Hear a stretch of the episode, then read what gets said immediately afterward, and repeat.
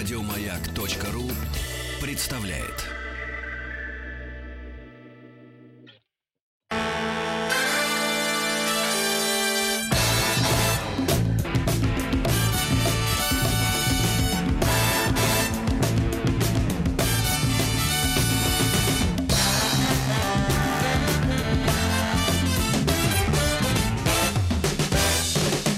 Вахтанг Махарадзе и Павел Картаев. 24 июня в городе Герои Волгограде состоится уникальный концерт, посвященный юбилею Великой Победы. Концерт Победы на Мамаевом кургане станет одним из главных событий торжественного празднования 75-й годовщины Победы в Великой Отечественной войне и Года памяти и славы. В честь 75-летия Великой Победы 24 июня в Москве на Красной площади пройдет юбилейный военный парад. Вечером того же дня центр праздничного торжества переместится в город Герой Волгоград, где в впервые после реставрации всемирно известного монумента «Родина-мать зовет» у подножия главного символа народного подвига пройдет концерт Победы на Мамаевом кургане. В концерте примут участие Всероссийский юношеский симфонический оркестр под управлением Юрия Башмета, Денис Мацуев, Игорь Бутман, Константин Хабенский, Сергей Гармаш, Сергей Безруков, Полина Агуреева и другие известные и популярные артисты и музыканты. Прямую трансляцию концерта Победы на Мамаевом кургане покажет телеканал Россия. Организаторами концерта выступают Русское концертное агентство и телеканал «Россия» при поддержке Министерства культуры Российской Федерации, Фонда президентских грантов и администрации Волгоградской области.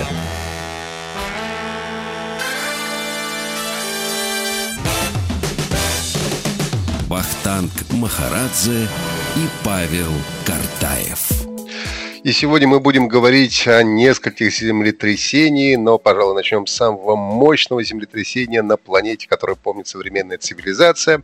А, это землетрясение произошло в мае 1960 года в Чили. Называется оно а, Великое Чилийское или Вальдивское землетрясение. У нас на связи главный научный сотрудник Института океанологии РАН, доктор физико-математических наук Александр Борисович Рабинович. Александр Борисович, здравствуйте. Здравствуйте. Здравствуйте, Гамарджоба. Годи, пожалуйста. Александр Борисович, а скажите, а точно там никакие инки не, не, не замешаны в этом землетрясении? Не было никаких магических ритуалов и обрядов? накануне? Ну, вообще, нужно сказать, что в Чили с инками немножко плоховато. Это плоховато. Угу. Ой, Александр Борисович. Я думаю, что инки тут все-таки были ни при чем. Хорошо. Хорошо. Давайте поговорим, а действительно ли это самое мощное э, землетрясение на планете, которое было зафиксировано в современной цивилизации? Да, это действительно самое мощное э, землетрясение. Для оценки э, силы землетрясения используют такой очень важный параметр, это называется моментная магнитуда. Вот моментная магнитуда, общепринятая для чилийского землетрясения 60-го года 9,5. На самом деле даже сейчас современные оценки показывают, что э, возможно 9,6. Для сравнения, вот то землетрясение, которое было в районе Суматры в 2004 году, по разным оценкам, э, его магнитуда между 9,1 и 9,3. В 1964 году была Аляскинская, самая сильная в северном полушарии, у него магнитуда 9,2. Разница в 4 десятых – это очень большая на самом деле разница. Так что Но... да, действительно, мы чилийское считаем самым сильным инструментально зарегистрированным. Но вот это вы говорите 9,2, 9,5, это по шкале, по шкале Рихтера, да, получается? Нет, а... это, не, это не шкала Рихтера, это так называемая э, шкала моментно-магнитудная. Вот, в общем, вот. Рихтер а, а -чуть... вообще, вообще ведь в разных странах по-разному, да, измеряют э, землетрясения. У японцев, например, вообще какая-то своя шкала для измерения. Нет, нет. Дело в том, что есть э, э, общепринятая э, шкала, иначе бы ученые не могли бы сравнивать результаты друг э, с другом. Вот самый важный критерий, который указывается во всех каталогах, это MW, это моментная магнитуда. Вот она во всех странах э, для данного землетрясения, она, в общем, одна, одна и та же. хотя оценки различных ученых могут немножечко отличаться. Вот поэтому мы говорим, что вот... А максимальное значение, Александр Борисович? Ну, по, по крайней мере, сильнее, чем это было в Чили, не, неизвестно. То есть вот угу. считать, что 9,6 это пока потолок. Дело в том, что есть вполне естественный э, природный фактор, ограничивающий магнитуду землетрясения. Это протяженность очага. То есть вот он не может э, бесконечно увеличиваться. Вот, скажем, э, Суматра, весь очаг э, был примерно 1200 километров. Дальше ему как бы некуда там он упирается. Вот чилийская, вот вся вот эта зона, которая, она фактически вся звенела, она, длина ее составляла 900 километров. Ну, то есть меньше, чем на Суматре получается, а магнитуда больше? По, по, длине, по длине, да, но оно было как бы более мощное, более как бы э, сильное. Но ведь в Чили там, а, судя по всему, произошло не одно землетрясение, а целая серия различных землетрясений, что привело к такому результату. Дело, нет, дело не совсем так. Дело в том, что существует понятие форшоки и авторшоки. Обычно перед тем, как происходит э, сильнейшее землетрясение, до этого происходит там целое облако более слабых э, толчков – Э, ну, одни из этих толчков, там, скажем, имеют магнитуду 5-6, э, другие могут сильнее. Вот, скажем, Чили э, было в течение полутора суток до вот этого сильнейшего толчка было еще три достаточно сильных толчка. Один из этих толчков имел магнитуду 8,1, потом был 7,8 и 7 еще с чем-то. А после сильнейшего толчка обычно тоже еще некоторое время идут более слабые тол э, толчки, это то, что называется авторшоки. Вот этот анализ этих авторшоков, он позволяет потом оценить на самом деле вот общую площадь очага землетрясения. Но главный толчок, он был один. Угу. А понятны ли причины этого самого мощного землетрясения? Почему оно произошло, почему оно было таким мощным? Ну, никогда а, не дело... было, и вдруг получилось. Дело в том, что вообще район э, Чили это один из самых э, сейсмоактивных районов на земном шаре. Э, плита Наска, э, которая вот со стороны океана, она как бы медленно подползает под материковую южноамериканскую плиту. Но это то же самое, как если бы мы заряжали пружину. Вот мы ее заряжаем, заряжаем, заряжаем, заряжаем. Она доходит до какого-то предела, а потом выстреливает. Вот примерно э, так образно можно описать тот процесс, который происходил в районе Чили. То есть вот он зарядился. Но она отстрелялась а, уже или еще могут быть выстрелы, Александр Борисович? Нет, конечно, конечно, они и происходили. Вот в течение последних 10 лет было три достаточно э, сильных выстрела. Это было 27 февраля 2010 года, потом было в 2014 и в 2015 году.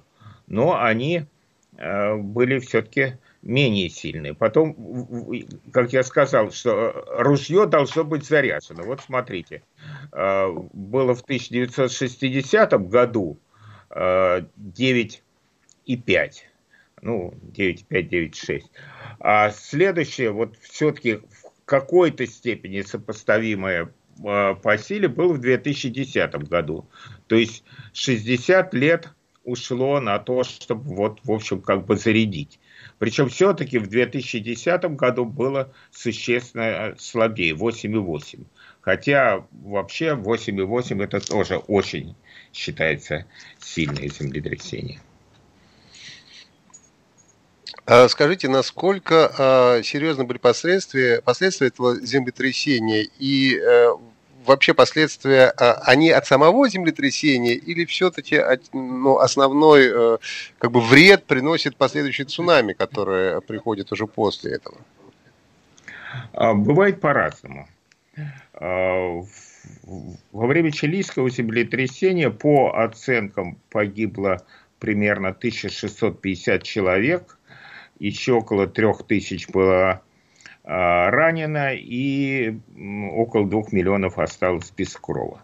До сих пор ученые спорят, какой процент из погибших был погиб в результате землетрясения, а какой в результате цунами.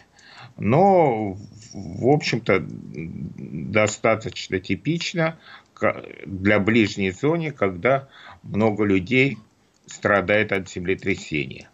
А для стран удаленных, конечно, землетрясение уже не представляет угрозы. Основная угроза бывает э, от цунами. Но вот есть и определенные исключения. Вот когда мы говорим об японском цунами, который произошел в 2011 году, который имело магнитуду 9,091, то там от землетрясения практически никто не пострадал, хотя землетрясение было э, очень близко. Почти все, ну, практически все погибшие были от цунами. А, Александр Борисович, а как выглядит поверхность Земли над эпицентром после землетрясения? Возможно ли рекультивация Земли этого участка? А, дело в том, что, видите, если землетрясение происходит э, э, на Земле, ну, это проявляется иногда в виде там, подъема каких-то небольших участков суши, появляются тре, тре, трещины, разломы. А, в общем, я, я все-таки должен предупредить, что я не являюсь сейсмологом. Я являюсь специалистом, а, я являюсь океанологом и специалистом в области цунами. Поэтому мне, конечно, проще рассказывать о, о цунами.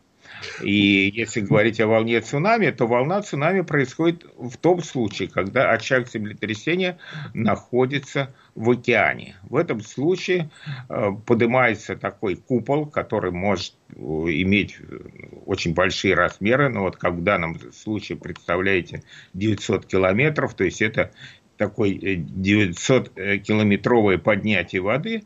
Вот, а потом вот этот возмущение, оно начинает распространяться в виде волн цунами по всему э, океану. То есть, если происходит землетрясение не в море, не в океане, то цунами и не будет? Или нет? Нет, нет.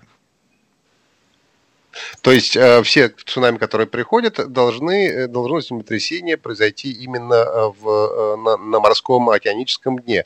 А вообще, какая, ну, как бы какая механика образования цунами. Условно говоря, происходит землетрясение э, на дне океана. И Поднимается просто... купол воды, и он расходится в разные стороны. Как будто бы камень бросили наверняка, да? Да, совершенно верно. Это, это достаточно близкая аналогия. При, при этом надо понимать, что мы все-таки говорим не об эпицентре землетрясения. Эпицентр может находиться на суше, а именно об, обо всей очаговой зоне, вот зоне разлома. А эпицентр это, ну, грубо говоря, точка некая, откуда все это началось. А зона разлома, она состав, может составлять там несколько сотен километров. И вот если вот эта зона разлома затрагивает океан, то тогда образуется волна цунами. А очаг он один должен быть или очагов может быть несколько? А, нет, на самом деле чаще всего бывает, что очагов как бы несколько. Но вот мы это исследовали для э, Суматранского цунами 2004 года. То есть э, как бы общий очаг, он был восстановлен. Но и оказалось, что там как бы два достаточно сильных поднятия, как бы два вот таких а, очага, южный и центральный. Еще более слабый на, на севере. То есть а, очаговая зона, это не надо думать, что это вот такая однородная область. Это все-таки вот, вот как бы такое довольно э, сложное понятие.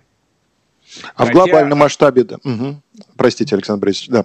Да, я хотел просто еще вот пояснить, тут очень важный момент, тем более, что в этом вопросе э, э, у многих существует недопонимание именно касающее цунами большинство очагов э, э, цунами вот, который происходит в зоне субдукции. То есть вот в этой самой э, зоне субдукции это та, именно те зоны, где э, сходятся плиты.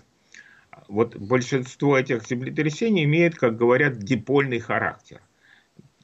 Э, часть э, воды поднимается, а часть воды опускается. Э, Причем та часть, которая поднимается, она с океанской стороны, а та часть, которая опускается, она с материковой стороны.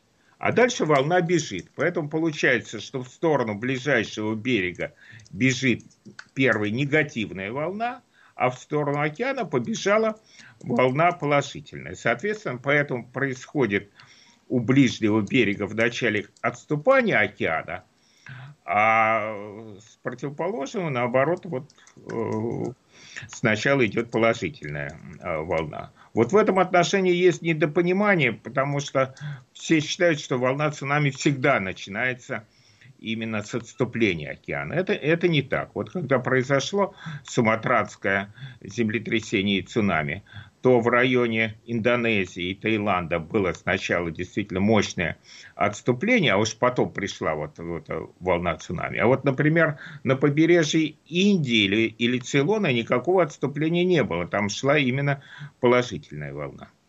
Александр Борисович, а в глобальном масштабе такие землетрясения, их последствия могут повлиять на движение планеты? Ведь молниеносно изменяется, я так понимаю, развесовка планеты, огромная масса воды э, вздымается 900-километровым куполом. Я представляю, что ну, как бы тут нарушается какой-то баланс да, вращения планеты. Или это не так? Или это нет, не настолько значительно? Нет, э, это, конечно, не настолько значительно, но э, начинается... Э, Э, как говорят, собственные колебания самой, самой планеты, самой Земли. Ну вот это как вот представьте себе, что у вас есть резиновый мячик, вы его э, сильно сжали, потом отпустили, и он некоторое время еще, в общем, как бы э, колеблется. Ну, у Земли есть, как говорят, тоже свои собственные частоты. Но это аналог гитары. Вот у гитарной струны есть какие-то свои э, тона. Вот у Земли тоже есть свои тона. А, это основной период там 54 минуты, потом там 30 минут, еще что-то. Вот когда происходит сильнейшее землетрясение, то некоторое время вот Земля еще вот таким образом дышит, вся, вся Земля, то есть она еще а, колеблется. Вот такие, такие вещи действительно происходят.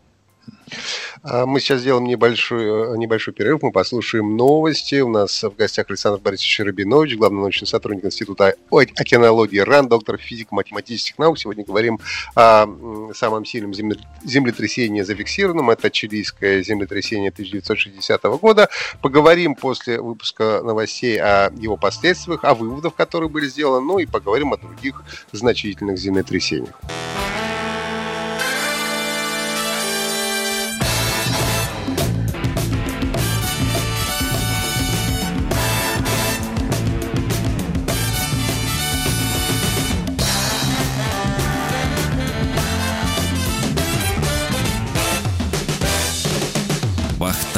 Махарадзе и Павел Картаев.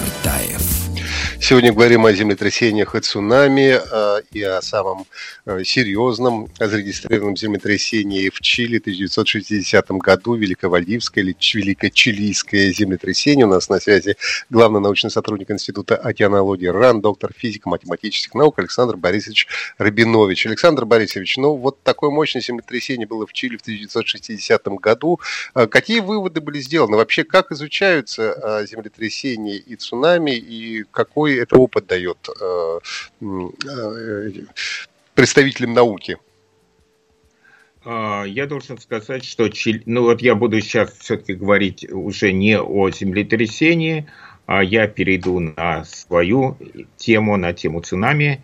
И с этой точки зрения, вот именно чилийское цунами было эпохальным событием, которое привело к очень большим изменениям во всей как бы, системе э, наблюдения, системе предупреждения цунами. Дело в том, что образова... волна, которая образовалась у берегов Чили, оно... она начала распространяться через весь Тихий океан и обрушилась фактически на все э, страны Тихоокеанского побережья. Больше всего пострадали Гавайские острова – там погиб 61 человек, 32 человека погибло на Филиппинах, двое погибло э, в Соединенных Штатах, и через 20 часов примерно волна докатилась до побережья Японии, и на побережье Японии погибло еще 142 э, человека. Э, часто мне задают такой вопрос, а вот какая самая большая волна может быть вот в Охотском море, на побережье Сахалина, ну вот, скажем, там, где находится нефтепромысл на Сахалине. Так вот, самая большая волна, которая наблюдалась когда-нибудь на побережье Сахалина, это как раз именно та волна, которая пришла э, от берегов Чили. Э, и она достигла не только Сахалина, она достигла Магадана. И вот в Нагаевской бухте были зарегистрированы колебания высотой 4 метра. Это от чилийского. Ну и после этого события стало ясно, что силой одной страны это явление невозможно ни изучать, ни осуществлять э, эффективное предупреждение об этом событии. Что это должна быть э, некая международная служба. И такая международная служба была создана, она была создана э, в конце концов в 1965 году, вот не так давно было 50 лет существования этой службы. И вот, в общем, вот с той поры, с 1965 года, эта международная служба цунами, она э, действует и действует очень эффективно. И вообще я должен сказать, что в области исследований и предупреждения цунами очень высокий уровень международного сотрудничества. Наверное, настолько высокий, как, э, какого нет Э, ни в какой э, другой области геофизики. Типично, когда работают вот вместе международные команды, ну и когда вообще происходит сильнейшее событие, то идет сразу мгновенный по всему земному шару обмен информацией между учеными э, всего мира. Ну, то есть можно предположить, что если в Чили, например, а, произошло цунами, то через сколько часов оно докатится до Японии, до Гавайских островов, до Сахалина и так далее. Ну, в качестве шутки я могу сказать вот такой эпизод. В 1989 году происходил э, симпозиум, э, по, международный симпозиум по цунами э, в Новосибирске. Это вот было перестроечное время, очень была такая атмосферно возбужденное, открытое общение. Ну и там были вот наши чилийские коллеги, и, с которой мы тесно познакомились, они начали спрашивать, ну вот, а, а я в это время работал на острове Сахалин. Вот мне начали они задавать вопрос, а как вот, добраться вот от Чили до э, Сахалина? Я говорю, сказал, да очень просто, вот подождите волну цунами, сядете на гребень, через 22 часа будете на Сахалине. Кстати, Александр Борисович, а возможно ли спастись от цунами действительно на воде? Ведь мы привыкли к тому, что если предупреждение о цунами, значит, проходит по средству массовой информации, то население должно отойти как можно дальше вглубь э, материка и подняться как можно выше, да? А вот, например, на воде, на поверхности воды, возможно ли а воде, организовать спасательную а операцию? На воде наоборот, надо выходить в открытое море. А в открытое в, море? В открытое море практически волна цунами не будет ощущаться. То есть она начинает Э, вот, а, а, ощущаться это тогда, когда уже волна выходит на сравнительное мелководье. А что такое мелководье для волны цунами? Это такая глубина, когда высота волны цунами становится сопоставимой с глубиной. Вот тогда начинает образовываться э, уже такой бор, который вот несется к берегу. Это вот те классические э, фотографии, схемы цунами, которые, наверное, вы все видели. А в открытом океане волна цунами, она не видна и не ощущается. Ну, подумаешь, что ну, поднялся уровень, да, предположим, на метр. Кто его заметит, учитывая, что длина волны, она составляет несколько сот километров. Поэтому когда происходит тревога цунами, то обычно дается сразу указание судам выйти в открытое море. То есть нужно отойти, по крайней мере, на несколько километров. То есть, чем меньше чаша водоема, тем а, сильнее будет ощущаться колебание. Да, допустим, в Черном море шторм будет ощущаться гораздо сильнее, чем, я не знаю, в открытом океане. Правильно? Нет. Во-первых, все-таки мы давайте мы разделим. Мы говорим о шторме или о цунами. Это все-таки вещи совершенно а, различные. Штормы, штормовые волны – это то, что связано с воздействием ветра, а волна цунами – это то, что вот э, образовалось в результате некого сейсмического воздействия. Хотя mm. есть и другие очаги цунами, мы можем об этом сказать, ну, например, гигантский, гигантский оползень. А, и если говорить о волнах цунами, то все-таки самые сильные э, волны, они происходят в океане, прежде всего э, в Тихом океане. Хотя акватории Средиземного моря и Карибского э, региона, они тоже, в общем, подвержены волнам цунами, они там тоже наблюдаются достаточно сильные. Ну, а говоря о Черном море, э, можем ли мы сказать, что это сейсмически активный район или, наоборот, сейсмически пассивный район? Возможно ли там на дне Черного ну, моря? А, а, дело в том, что само э, э, Черное море мы не называем сейсмическим, сейсмически активным районом. А, сейсмически активные районы есть по, по краю этого моря. Ну, самый сейсмически активный район – это вот район Анатолии, то есть это примерно стык границы Аджарии и Турции. Там в 1939 году произошло сильное очень землетрясение с магнитудой 7,9. Ну и кроме того, это вот то, что мы знаем, это Крым и крымские, крымские землетрясения. А, вообще надежно зарегистрировано было 4 а, цунами а, в Черном море вот в 23 году, в 60 в 1939 и в 1965 году. Но э, они не носили какой-то катастрофический характер, то есть самая э, большая зарегистрированная волна, она была примерно метр с небольшим в Черном море. Ну, вообще, э, вообще, конечно, совершенно потрясающее природное явление. А что чувствует человек, когда видит это перед собой? Вам доводилось видеть цунами самому?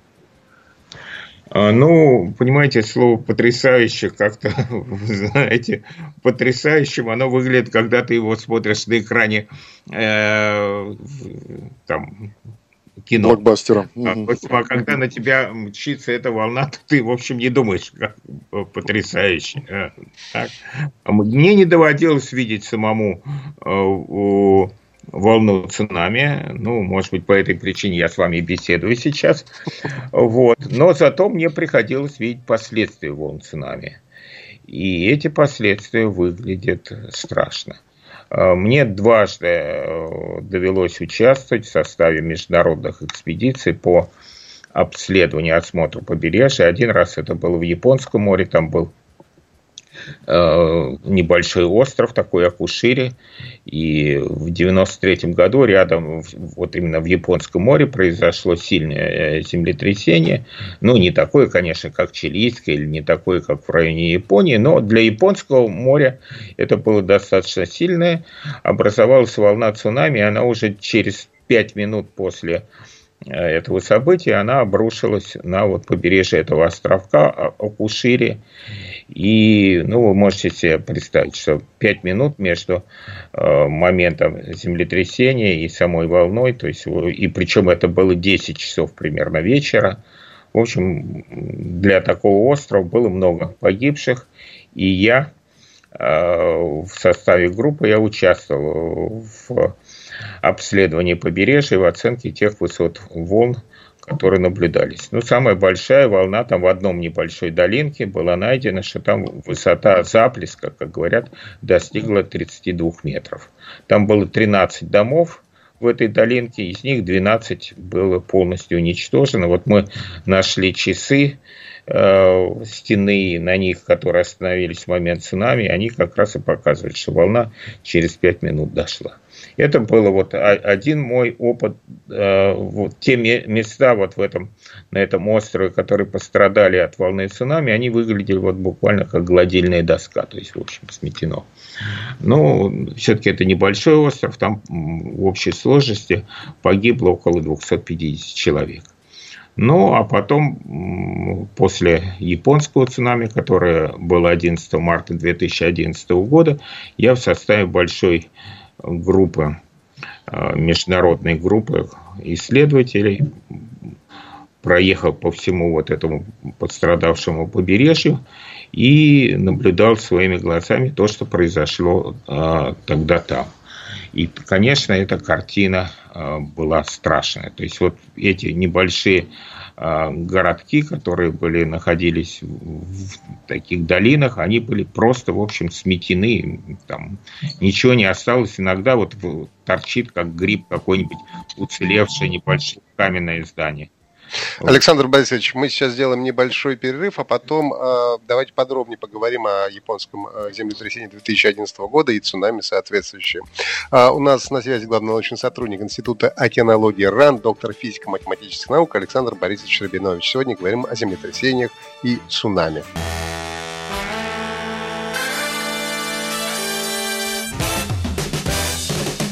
Вахтанг Махарадзе и Павел Картаев.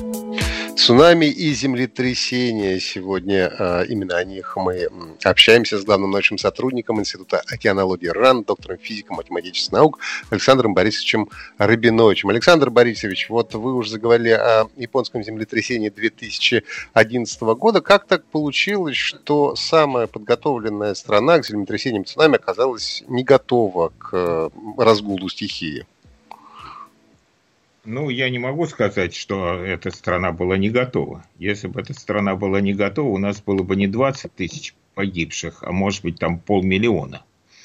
Вот. Но э, на самом деле здесь есть два очень мощных фактора.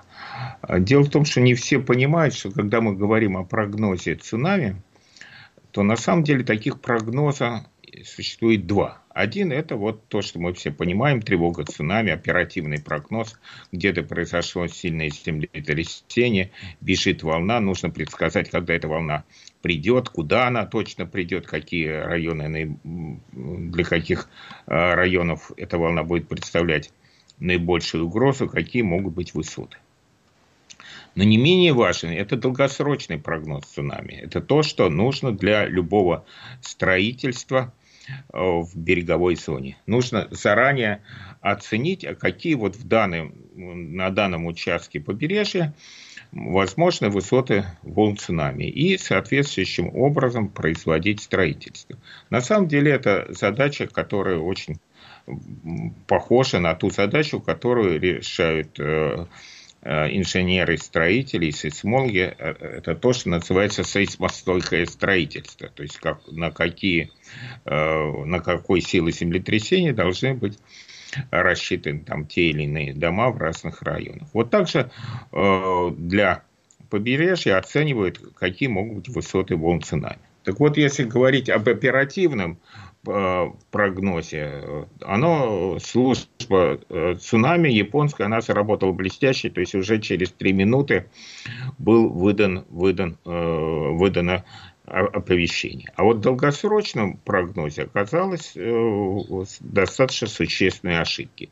Возможные высоты волн были недооценены. И вот те дамбы противоцунамные, которые были построены вдоль побережья, которые должны были защищать, в том числе и защищать атомные электростанции, а оказалось, что они, в общем, не рассчитаны на такие высоты э, волн цунами, которые действительно фактически э, были. И это и привело вот к катастрофическим последствиям. Ну, кроме того, оказалось, что вот эти небольшие городки, они представляют такие своеобразные ловушки. Там выход только один вверх, вот одна дорога, как бы вершина треугольника, там сразу возникли пробки, и вот, в общем, которые помешали эвакуироваться. Ну, в общем, вот это и привело к этим катастрофическим ну, последствиям. Что то есть, можно сказать... Сейсми... Сейчас, да, прошу прощения. Ага.